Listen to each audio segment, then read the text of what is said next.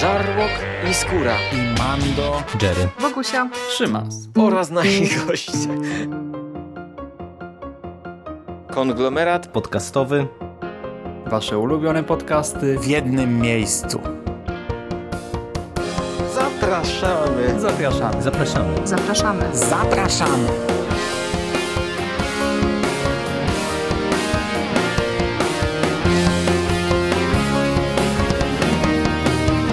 Witam w konglomeracie podcastowym, czyli na platformie, która zbiera wszystkie wasze ulubione podcasty w jednym miejscu.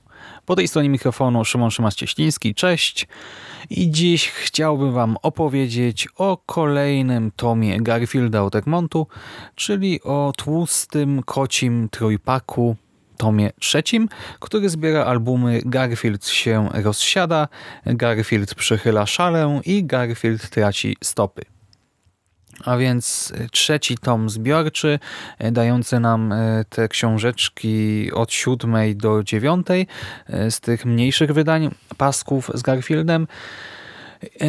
Co mogę powiedzieć? Może zacznę od tego, że wraz z każdym kolejnym tomem mam coraz bardziej ambiwalentne odczucia względem całej serii. A dlaczego to mam nadzieję, że się zaraz wyjaśni.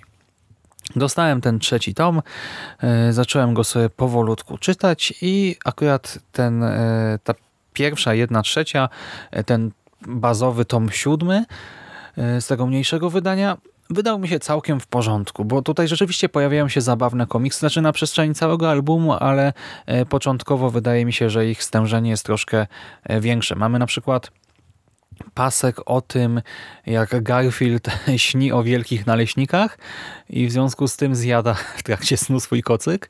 E, zobaczymy też pasek, gdzie Garfield rozpływa swojego misia tylko po to, by do niego wejść i zjeść stek e, Jona, a ten później trafia przez to do psychoterapeuty. Więc pojawiają się takie no, kreatywne, zabawne historyjki. E, mamy też te troszkę dłuższe komiksiki, bo jak pamiętacie, być może tutaj e, wszystko dzieli się na dni tygodnia i od poniedziałku do soboty mamy pasek, mamy sześć pasków, e, każdy składający się z trzech kadrów, a w niedzielę mamy trochę dłuższe opowieści, które już mają jak gdyby no, całą stronę dla siebie, więc tych kadrów też jest odpowiednio więcej i one na ogół, nie zawsze, ale na ogół robią większe wrażenie, bo mają też po prostu e, no, większe pole do popisu przez formę, przez to, że są dłuższe najzwyczajniej w świecie. Tutaj powracają cały czas te znane postacie, Miśpuki, Kot Karlin, Nermal, e, czyli nasz najsłodszy kociak na świecie. E, poznamy też troszkę bliżej babcie oraz rodziców Jona. Akurat tutaj nie będzie dużo randkowania w tych trzech e, albumach, w tym trzecim tomie zbiorczym. Nie wiem, Garfield będzie udawał superbohatera, tak się naje, że stopy przestaną mu dotykać podłoża, będzie miał tygodniową depresję, zacznie się dogadywać z myszami, spróbuje kariery śpiewaka płotowego, zacznie obchodzić czwarte urodziny. No i oczywiście w każdej historii, niezależnie od tego, co się będzie działo, z małymi wyjątkami, e, będzie złośliwym padalcem. Bo tak już jest Garfield i powiem wam, że zacząłem się w którymś momencie zastanawiać nad jego zdrowiem psychicznym, bo wcześniej tak sobie, wiecie, można by się było śmiać, że to charakter, nie? E, taki, a nie inny, ale on tutaj rzeczywiście, y, jak się to czyta y, no, w większej ilości, tak jak właśnie tutaj cały taki album, y, jeden, drugi, trzeci, no to widzimy, że wykazuje zaburzenia maniakalno-depresyjne zwyczajnie.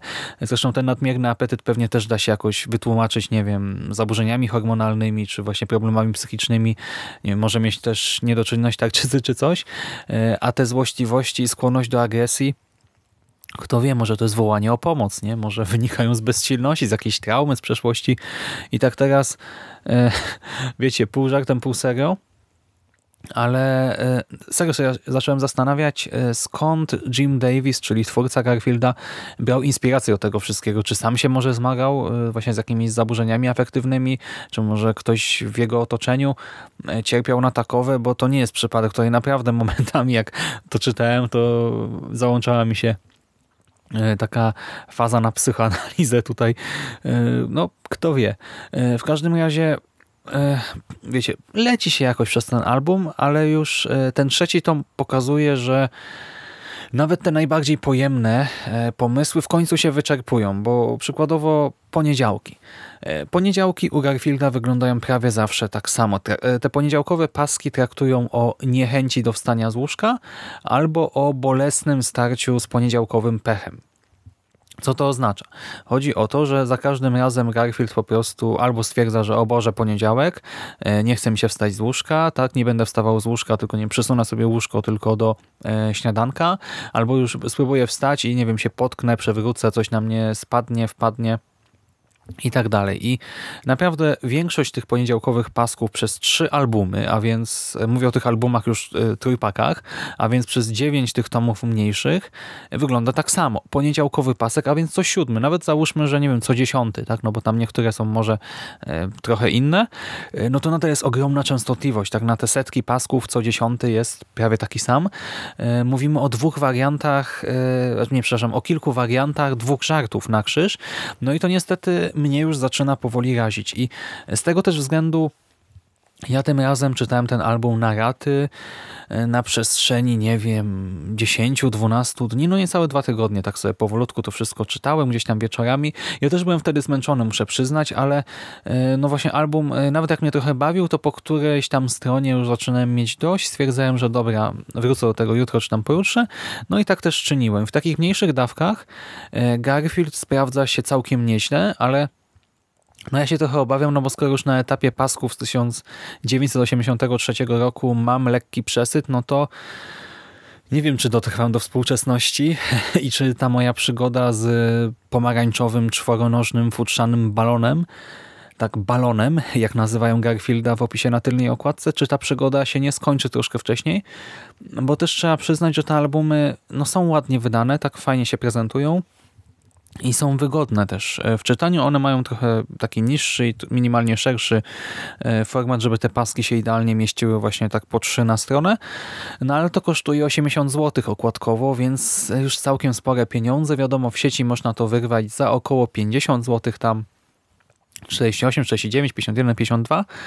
Jakoś w tym zakresie spokojnie można to kupić, ale nadal to nie są małe pieniądze, a tak naprawdę ta przyjemność jest w moim przypadku coraz mniejsza. I to nie jest tak, że ja odradzam, no bo nadal tutaj, tak jak mówię, są komiksy e, lepsze, są paski, przy których naprawdę parskałem, śmiechem śmiałem się w głos, ale jednak większość tego albumu to było takie, wiecie, okej, okej, następny, dobra, następny, aha, następny, o to już było, następny, o to jest w miarę śmieszny, następny i tak, no mój entuzjazm spada, co zresztą pewnie też słyszycie w tej audycji, ale zobaczymy, no może ten kolejny album wprowadzi trochę świeżości, czas pokaże.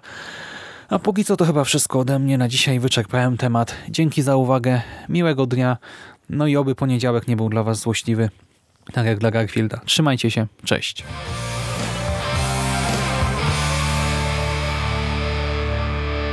You finished? That's it, man. Game over, man. It's game over. What the fuck are we gonna do now? What are we gonna do? It's over. Nothing is over! Nothing! You just don't turn it off!